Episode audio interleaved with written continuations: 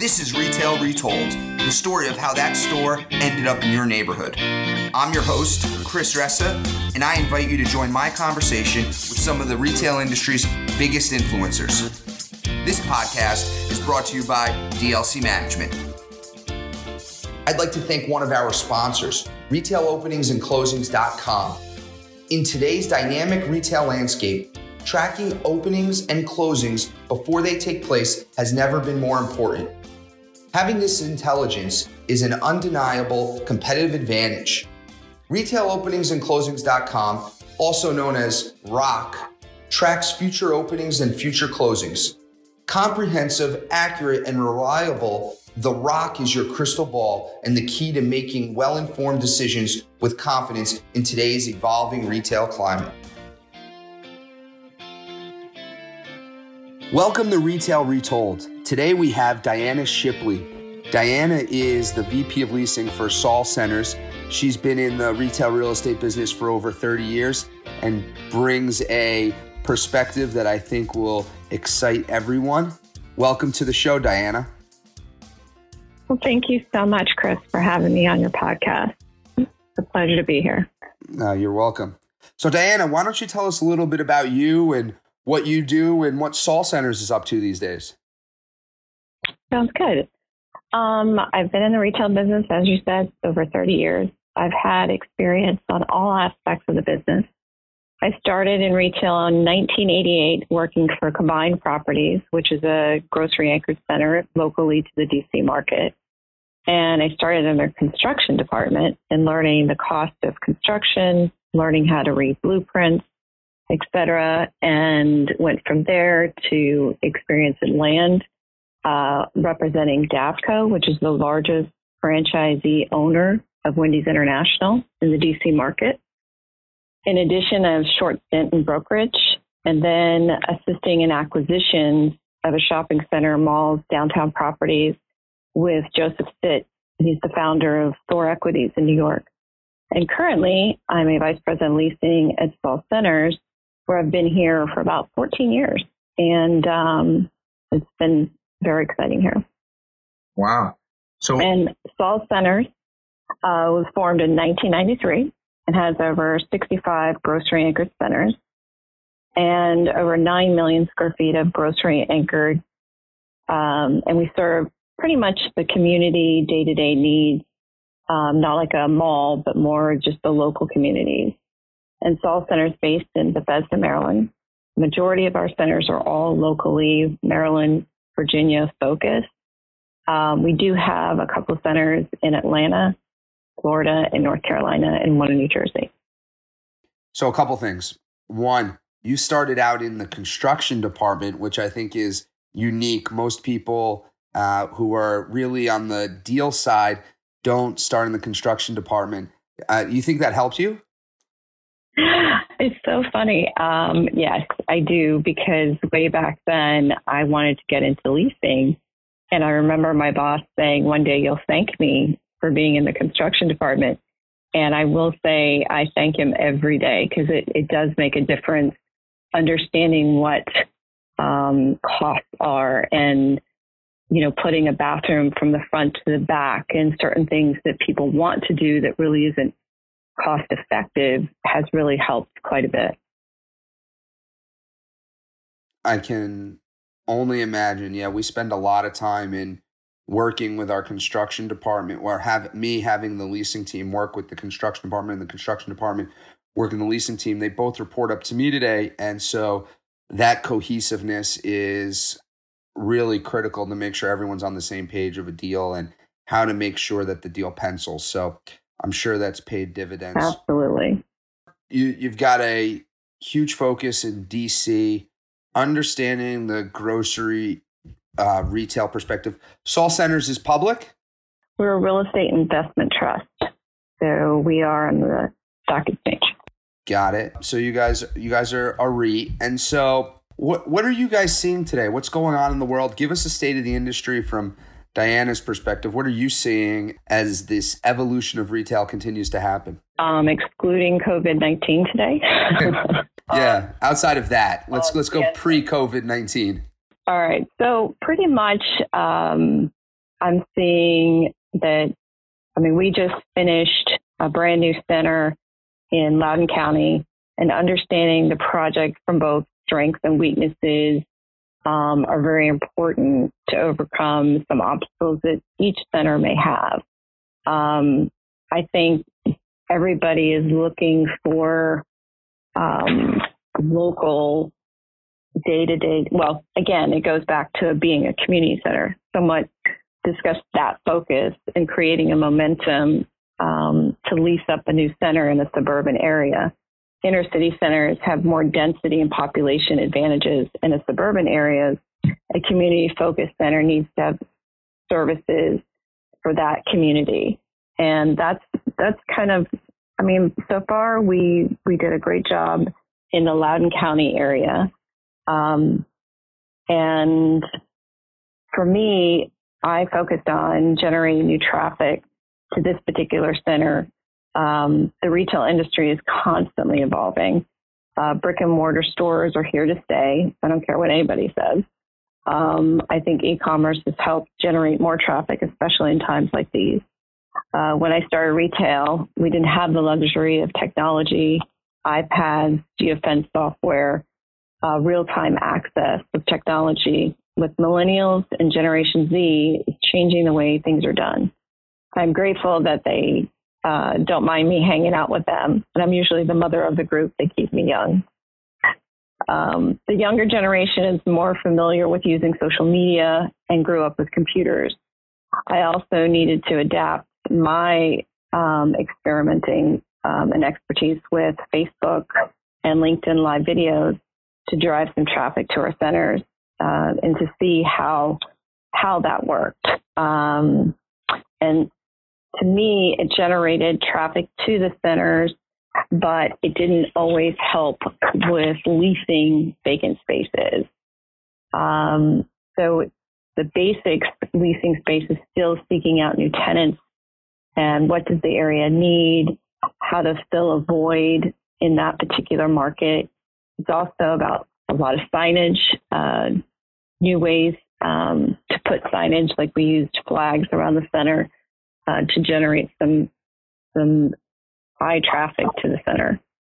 Uh, it also needs just to follow up on phone calls, emails is so important to the tasking of leasing up a new center going back a little bit, if if you were to summarize the state of the world, let's call it pre COVID nineteen of retail, if I unpack what you said, it, it's changing, but you believe that technological advances are helping both tenants and potentially landlords in bringing tenants to that, right? Because because we have new technologies like geofencing, location analytics, and uh, potentially new ways to communicate and find business owners and and they have abilities whether that's you know all the technologies they have loyalty programs and their data collection where they hopefully can do more business. Is that did i get that or am i off?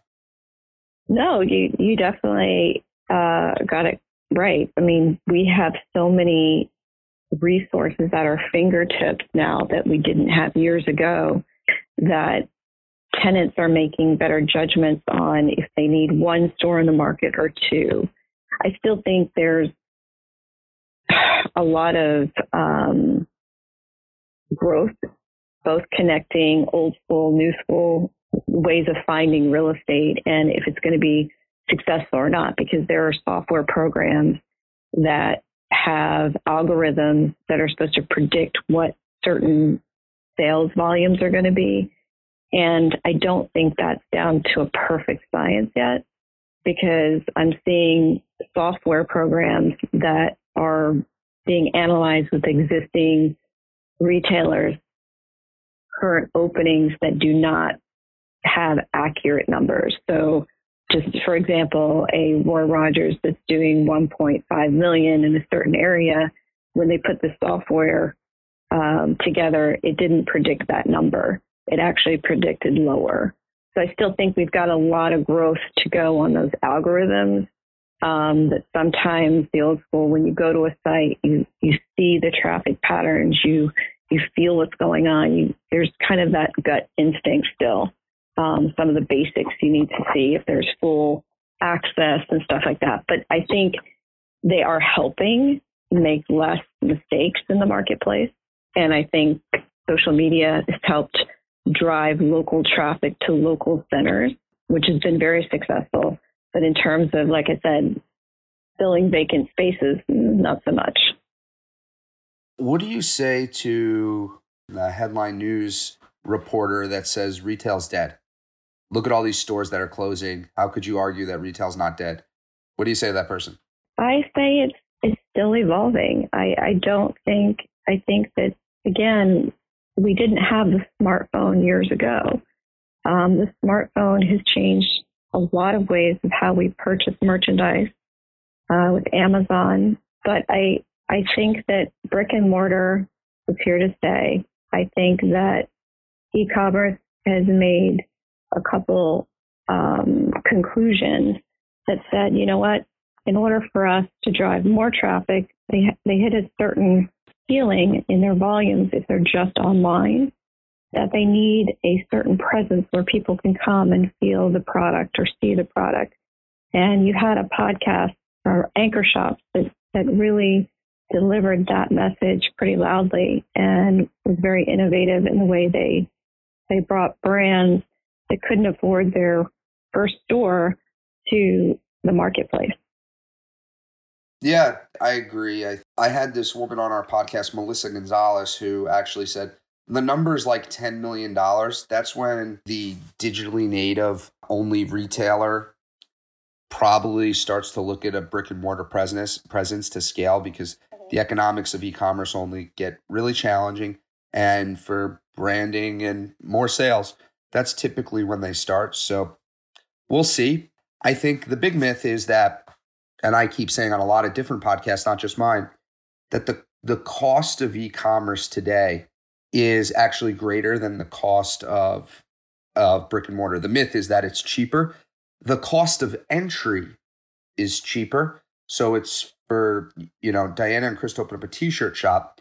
It's cheaper for us to start than to spend a lot of money on construction and open a store. But to scale, if you know, if she orders four and returns three and doesn't pay for shipping, well, that those economics are broken and it doesn't work. So we're going to see how that plays out. But and to scale, you know, the the brick and mortar real estate it, seemingly less expensive than to scale digitally only. So we'll see how that plays out for sure.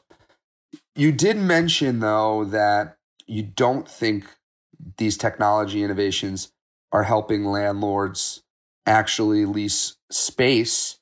And so, what did you mean by that?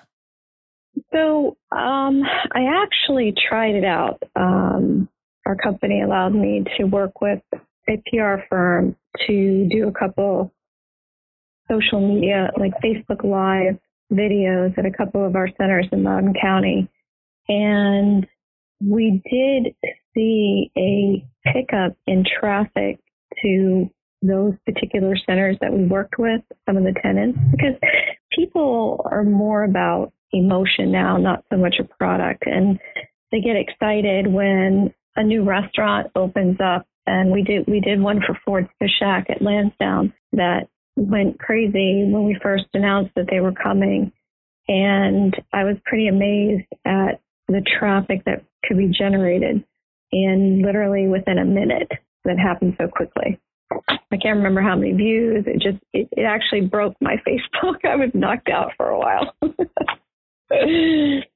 That's crazy. So I'm going to challenge you here for a minute. Why why don't you think social media helps lease space?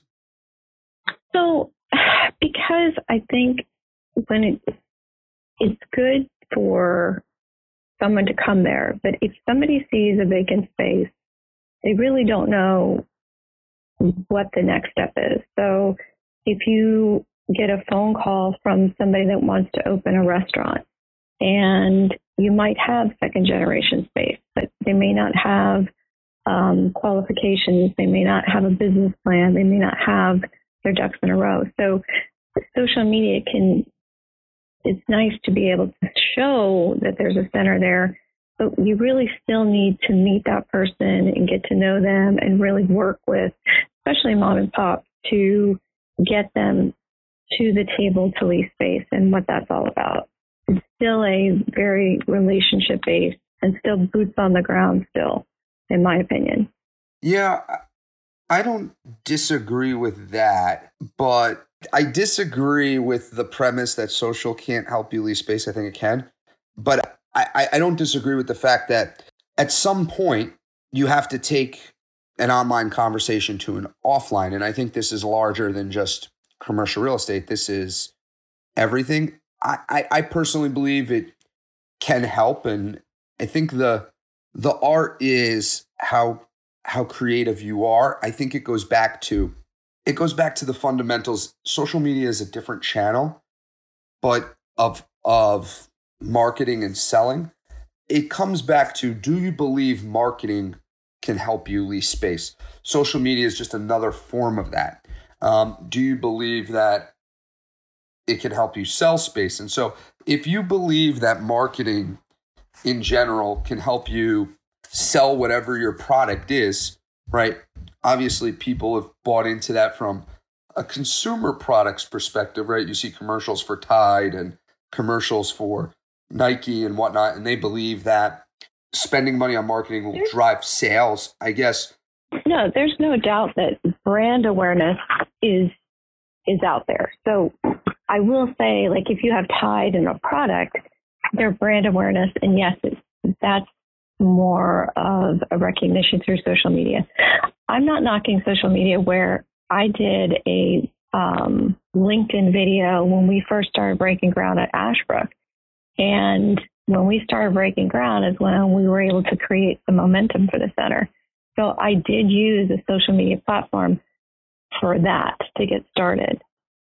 So it, it's still a learning curve for me um, again, I'm not in that generation that knows a lot about it. So I'm still embracing it and trying to pick it up and, and follow it to see how it works. I do think like property capsule you guys use where you can send sites instead of having to go and show space um, has been great, but it, it, really is a mix of both now. Kind of like e-commerce when it comes to retail stores, they have to have a brick and mortar store as well as e commerce. You can't do without both.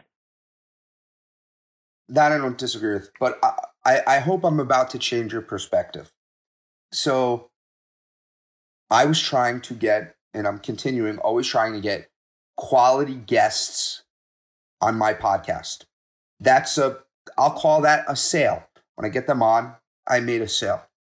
Did you and I ever speak on the phone before we are recording this today? No. And how did I find you? On LinkedIn. On social media. So, no, I, I don't think this is any different than signing a lease, in my perspective. So. That's interesting. I don't know that I've gotten, well, I will say this Facebook Live, so there's a correction. So, I guess it depends on which platform you choose.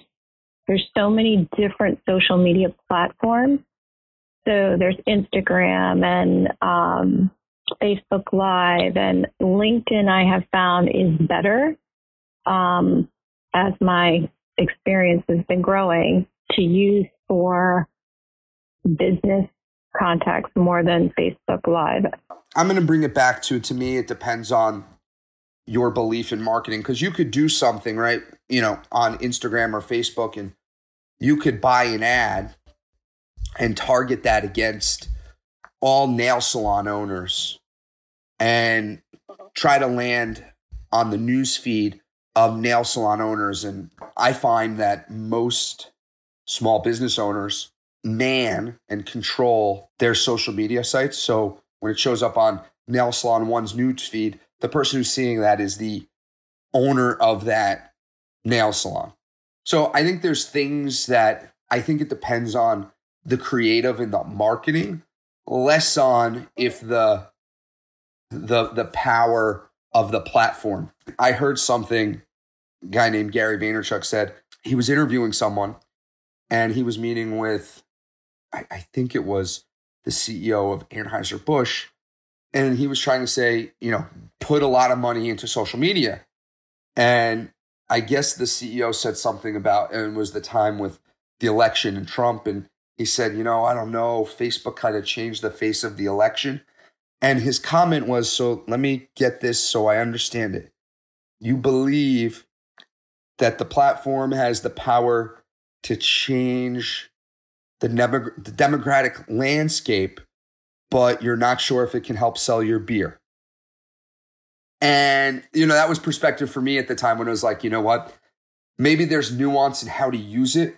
But to me, whether it's LinkedIn, Twitter, Instagram, Facebook, Snapchat, I think they all, podcasting, I think that they all have power to facilitate a sale. There is no doubt there's nothing that beats the human connection. And to your point, I believe that going and meeting with people in that face to face relationship will always be there. Nothing beats the human connection.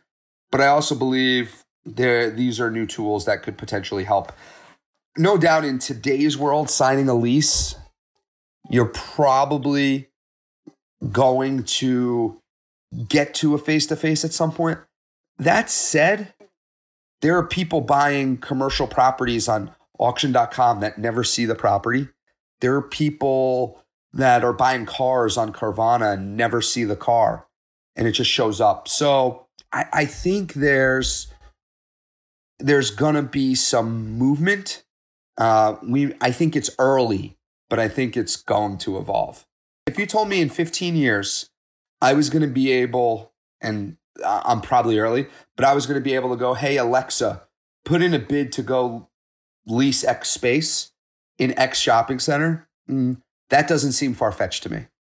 Um, my husband does technology, and I've done real estate, and I find that both of our worlds have kind of collided. And I'm still low tech; he's very high tech, and so it's it's really learning, and there's so much to learn. Um, it's like you know they have one platform, and now all of a sudden there's another platform and which one's better. I mean, now they've got TikTok. So it's like there are so many and it's it's happening so quickly. But all I can tell you is that if you choose to do social media, you pick one, two, or three platforms and you have to do it well. If you don't, it doesn't it doesn't really stick. I agree. You know, that doesn't change the fact that you got to do it well, right? no different than TV commercial. You could do a TV commercial, but if it stinks and doesn't land, well, then you're going to miss. And I, I, don't think it's any different. So I, I agree with that totally. But I think you're finding a generation of, you know, above 60 and, you know, those people are even challenged to try and figure out Facebook and stuff like that. And, and to put analytics on top of that, it's it's a little bit of a learning curve. You have to constantly be embracing um, change, which is something nobody really likes. totally agree. So moving on. So I'm to pivot a minute. That was really helpful. I really appreciate the whole real estate tech perspective. I guess the next thing that is interesting, we're not going to talk about one store. You actually were part of a new retail shopping center being built amidst these you know evolutionary times which there's a not a lot of new retail shopping centers being built. And so you being a part of one i think brings interesting perspective. Why don't you tell us the story of that shopping center and how this all got done?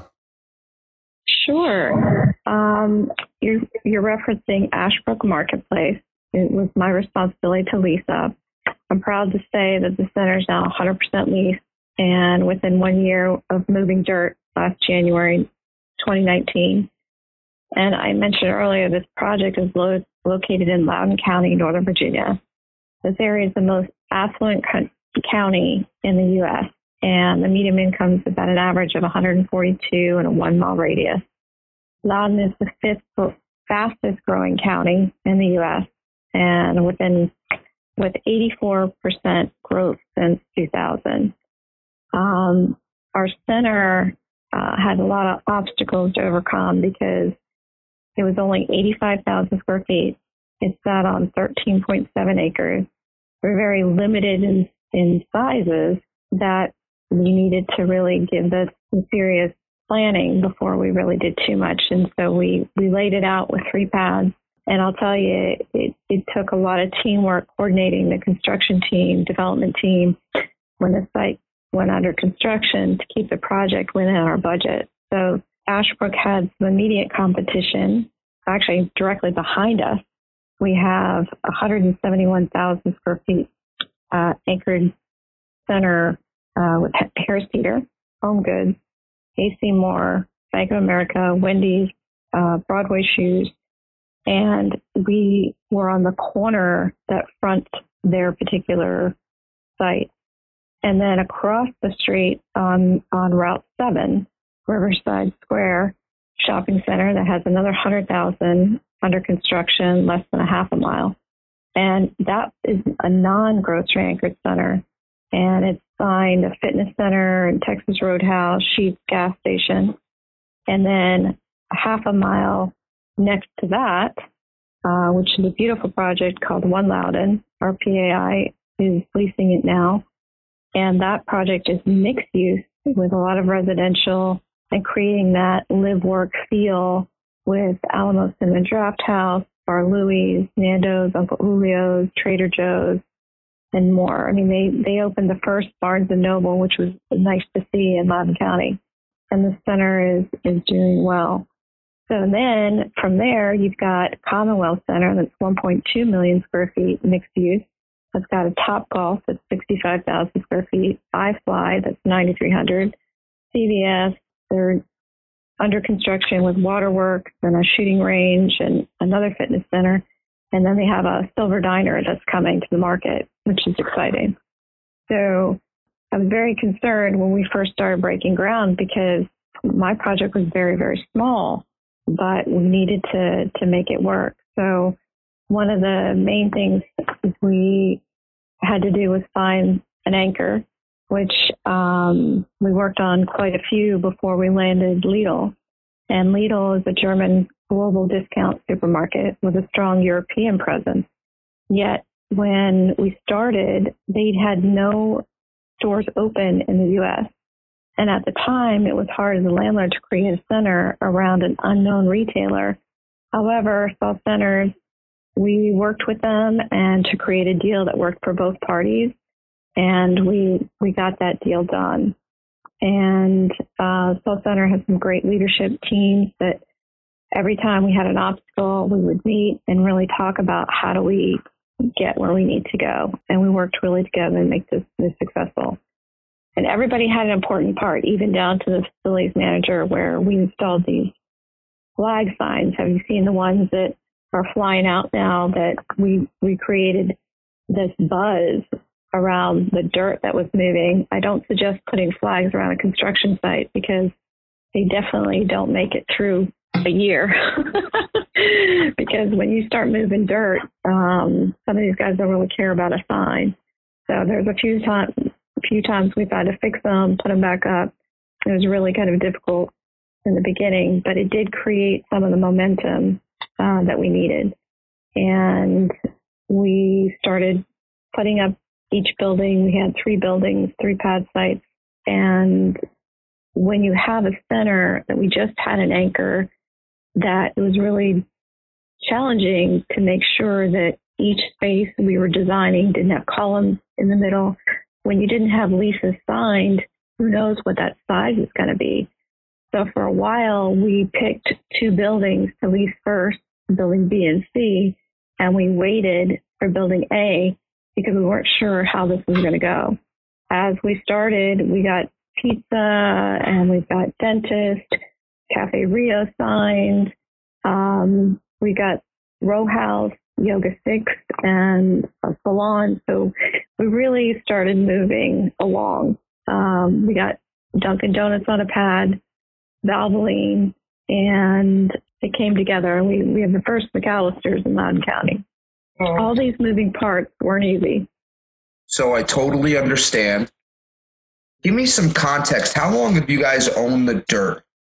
Um, Saul Centers got the dirt probably, I want to say within two years. This isn't something they've owned for 30 years and they've been land banking and waiting. They proactively went and, like, we know this is an opportunity. Let's go buy this land. Actually, it was uh, in our trust. So the trust decides that, you know, when they want to sell. So they sold it to Saul Centers to do the leasing. So we're we're different entities there. Okay. And had the trust had this land for a long time? I assume so. I'm not really privy to some of that information. Understood. But we definitely have even more across the street. We have another 52 acres across the street that we're looking at possibly rezoning and doing mixed use there. So this this was a decision we made thinking at the time Trader Joe's hadn't signed a deal and they were looking in Loudoun County market. So when we first started, we thought we could land them. And we had a great relationship with them. And as you know, sometimes when you start some of these projects, the end goal that you start in your mind isn't always what actually happens. In the marketplace, Trader Joe's, um, RPI, RPAI had a uh, fresh market and they ended up closing. So instead of building from scratch, Trader Joe's decided we're just going to take an existing grocer in this market. So over a year, that decision had changed drastically to a different site than what we had originally planned. So that was a hiccup in the market. Understood. Yeah, that's it. That's a big one. If you think you're getting Trader Joe's and then they they go away, that happens. But that's really uh, that's really challenging. You mentioned a bunch of the the tenants that you brought to the marketplace. Mm-hmm.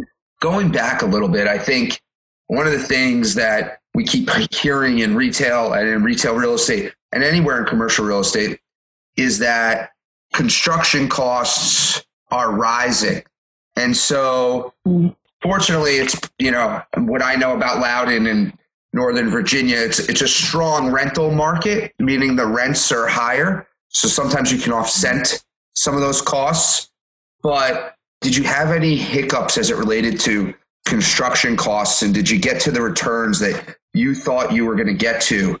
I, I will say this, this this project was not an easy project um, by any means because we had estimated our construction costs. I worked with our development team every day or every week. We we met once a week and to make sure because we had designed each building so building A was about 18 to 20,000 square feet. Building B was about 14,000 and building C was about 10,000. Now, in the middle of, of us going forward, Lidl had announced that they were changing their prototype and canceling contracts. So that didn't help at all. so, but. Of course, that's what happened. Yeah. So what we did is, um, and my competition really, really dug their heels on that one, saying Lidl was never going to come to Ashbrook Marketplace. So Lidl was very committed to the deal, and they wrapped their site uh, when they were under construction with their logo, which really helped us. And committed once they started moving their dirt, everybody knew they were coming, so that was a big help. And they were really uh, great to deal with on on a couple of things that we had asked them to help wrap the site with their logo. Did you lease it or sell it to Lidl? So that was a ground lease to Lidl, and that was probably their very first ground lease in the marketplace because they had chose to purchase all of their sites, and this was the first one that, that they were ground leasing, and we were building a shopping center around them. So that was also a challenge. Understood. So getting back to the numbers, so having a small site and making sure that we kept on our budget and made the numbers. Yes, we this project came in. Um, everything was a perfect storm to say that I worked with construction, and that's where my construction background did help because I was in the construction department all the time. Because what happens is they order materials, HVACs, and all this stuff ahead of time glass fronts, storefronts, everything. We had to make a few modifications, but because I I brought them in so early in the game, when you have a restaurant, those guys require more HVAC tonnage than a dentist does. Um, when you have a boutique fitness, you got to be concerned about sound. You don't want them to be next to um, a spa and not have them coexist well. So we had to spend a little extra money on a sound specialist to come out and really help design the space to make sure that, that the, the building would be soundproof, not really proof, but sound where it didn't interrupt the other tenants. So that was also an issue too. But like I said, we have a great professional team here. I was in their office pretty much every day and we worked together really closely on this project. And this was a team effort to get it to where it was successful. So, and how many tenants is it today? Uh, so we have, let's see, I want to say at least, I think we've got a total of 15. Is that all? Yeah. And so Lidl, and who's the second largest tenant? Planet Fitness. Planet Fitness. And so is, is anyone open today?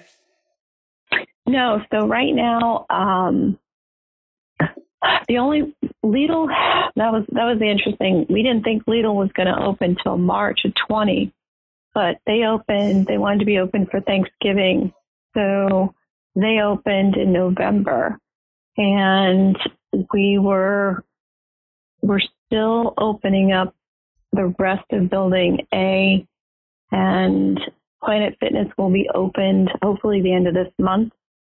Um, we've got Row House and Yoga Six going to be open probably April, and Rubino's uh, Cafe Rio.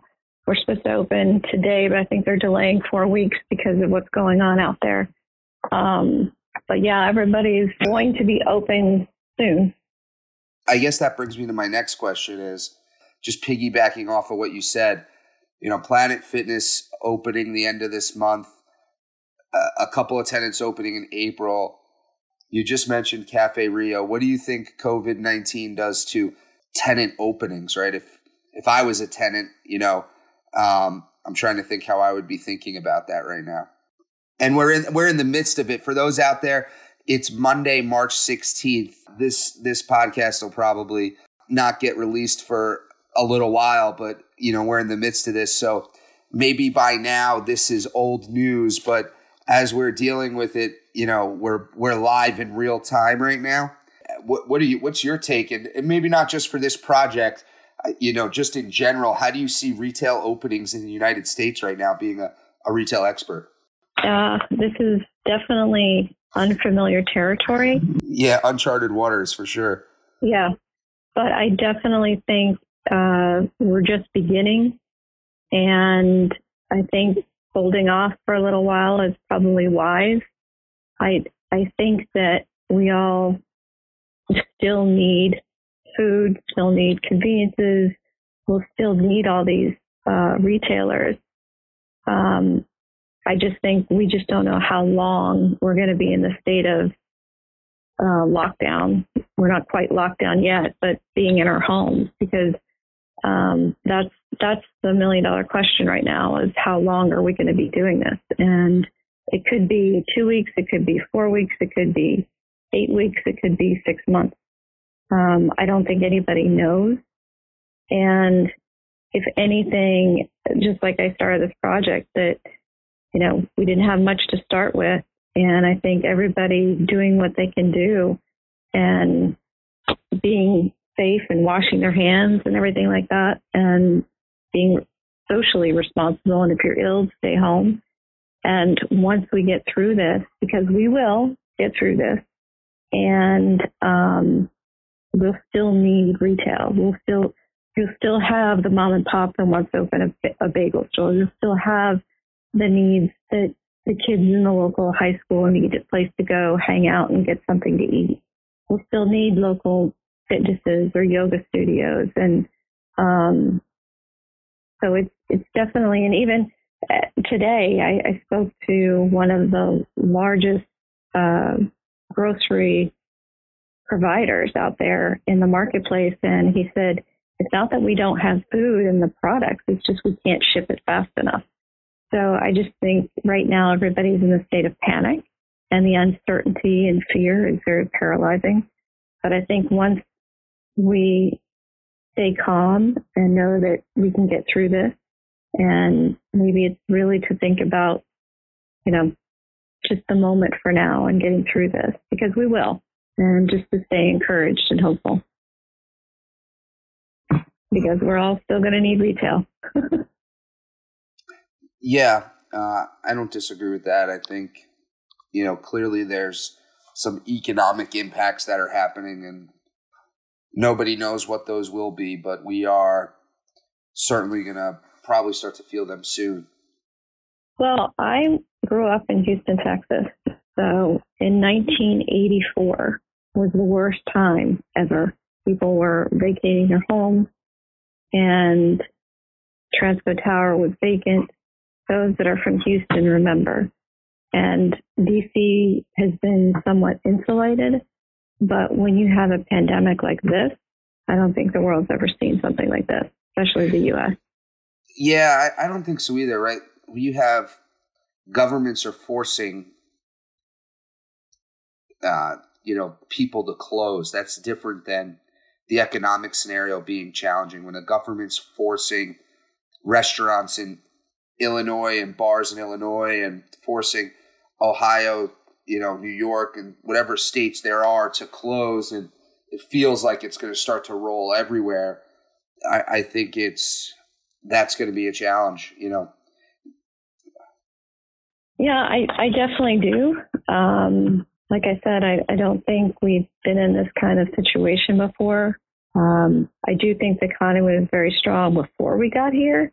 So a lot of this, um, watching the news and I, I, I just think it's um, very uncertain about what's going to happen. And I think nobody really knows. But I would think that again, it's it's going to get difficult. Um, but stay in faith and be hopeful. We're going to get through all this. Totally. Um. So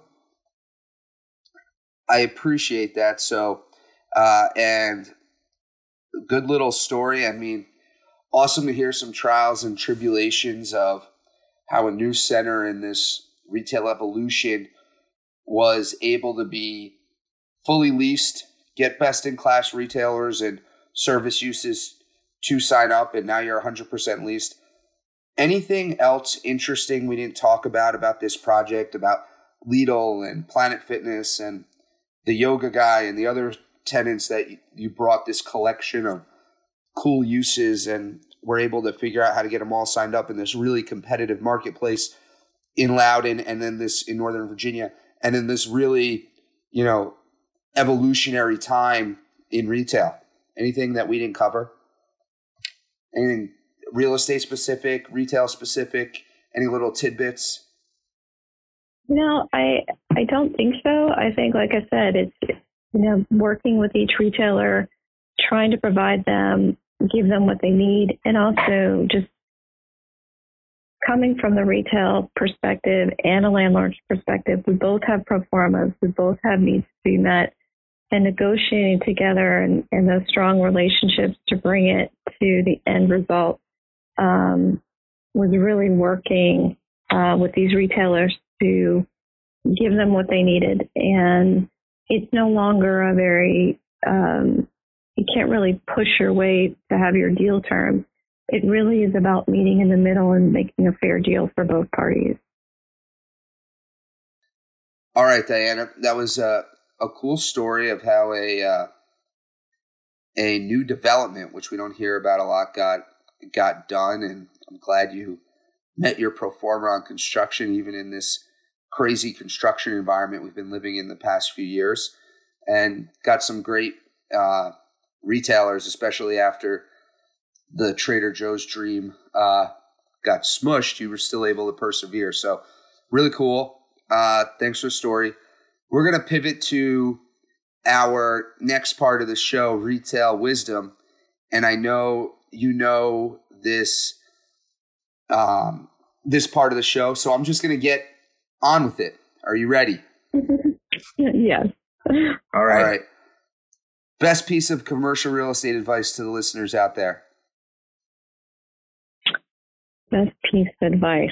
Um, you know, my my wisdom would be to work hard, stay the course, do all that you can to make it work, and leave the rest up in God's hands. And when you've done all you can do, have a little faith and hope in the future. Faith and hope, probably, uh, probably some sage advice given everything going on now. Question two: Extinct retailer you wish would come back from the dead. Right now, FAO Schwarz, because I think everyone has a little kid inside them, and it would be nice to go and see some of the fun and play. You know, I don't think any of us play enough. So that would be a great retailer to bring back. I miss those guys. Love that. All right. Well, given uh, everything going on at DLC, we are working remotely.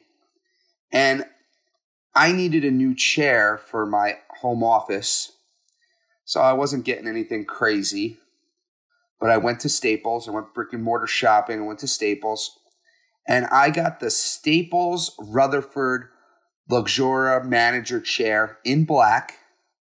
What did that retail for? What did I purchase the Staples Rutherford Luxura manager chair for?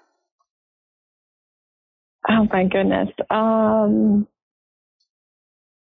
100 bucks, 130 bucks. That's a big difference. 100 or 130? um, I'll just say 100. I'm gonna say.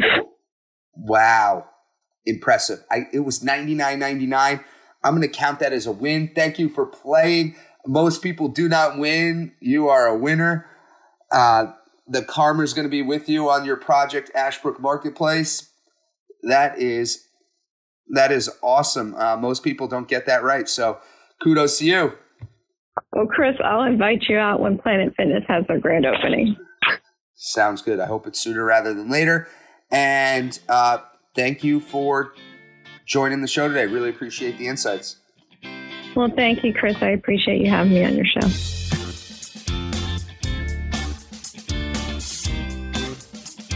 Thank you for listening to Retail Retold. If you want to share a story about a retail real estate deal that you were a part of on our show, please reach out to us at retailretold at DLC mgmt.com. This show highlights the stories behind the deals from all perspectives. So it doesn't matter if you are a retailer, broker, entrepreneur, architect, or an attorney. Also, don't forget to subscribe to Retail Retold so you don't miss out on next Thursday's episode.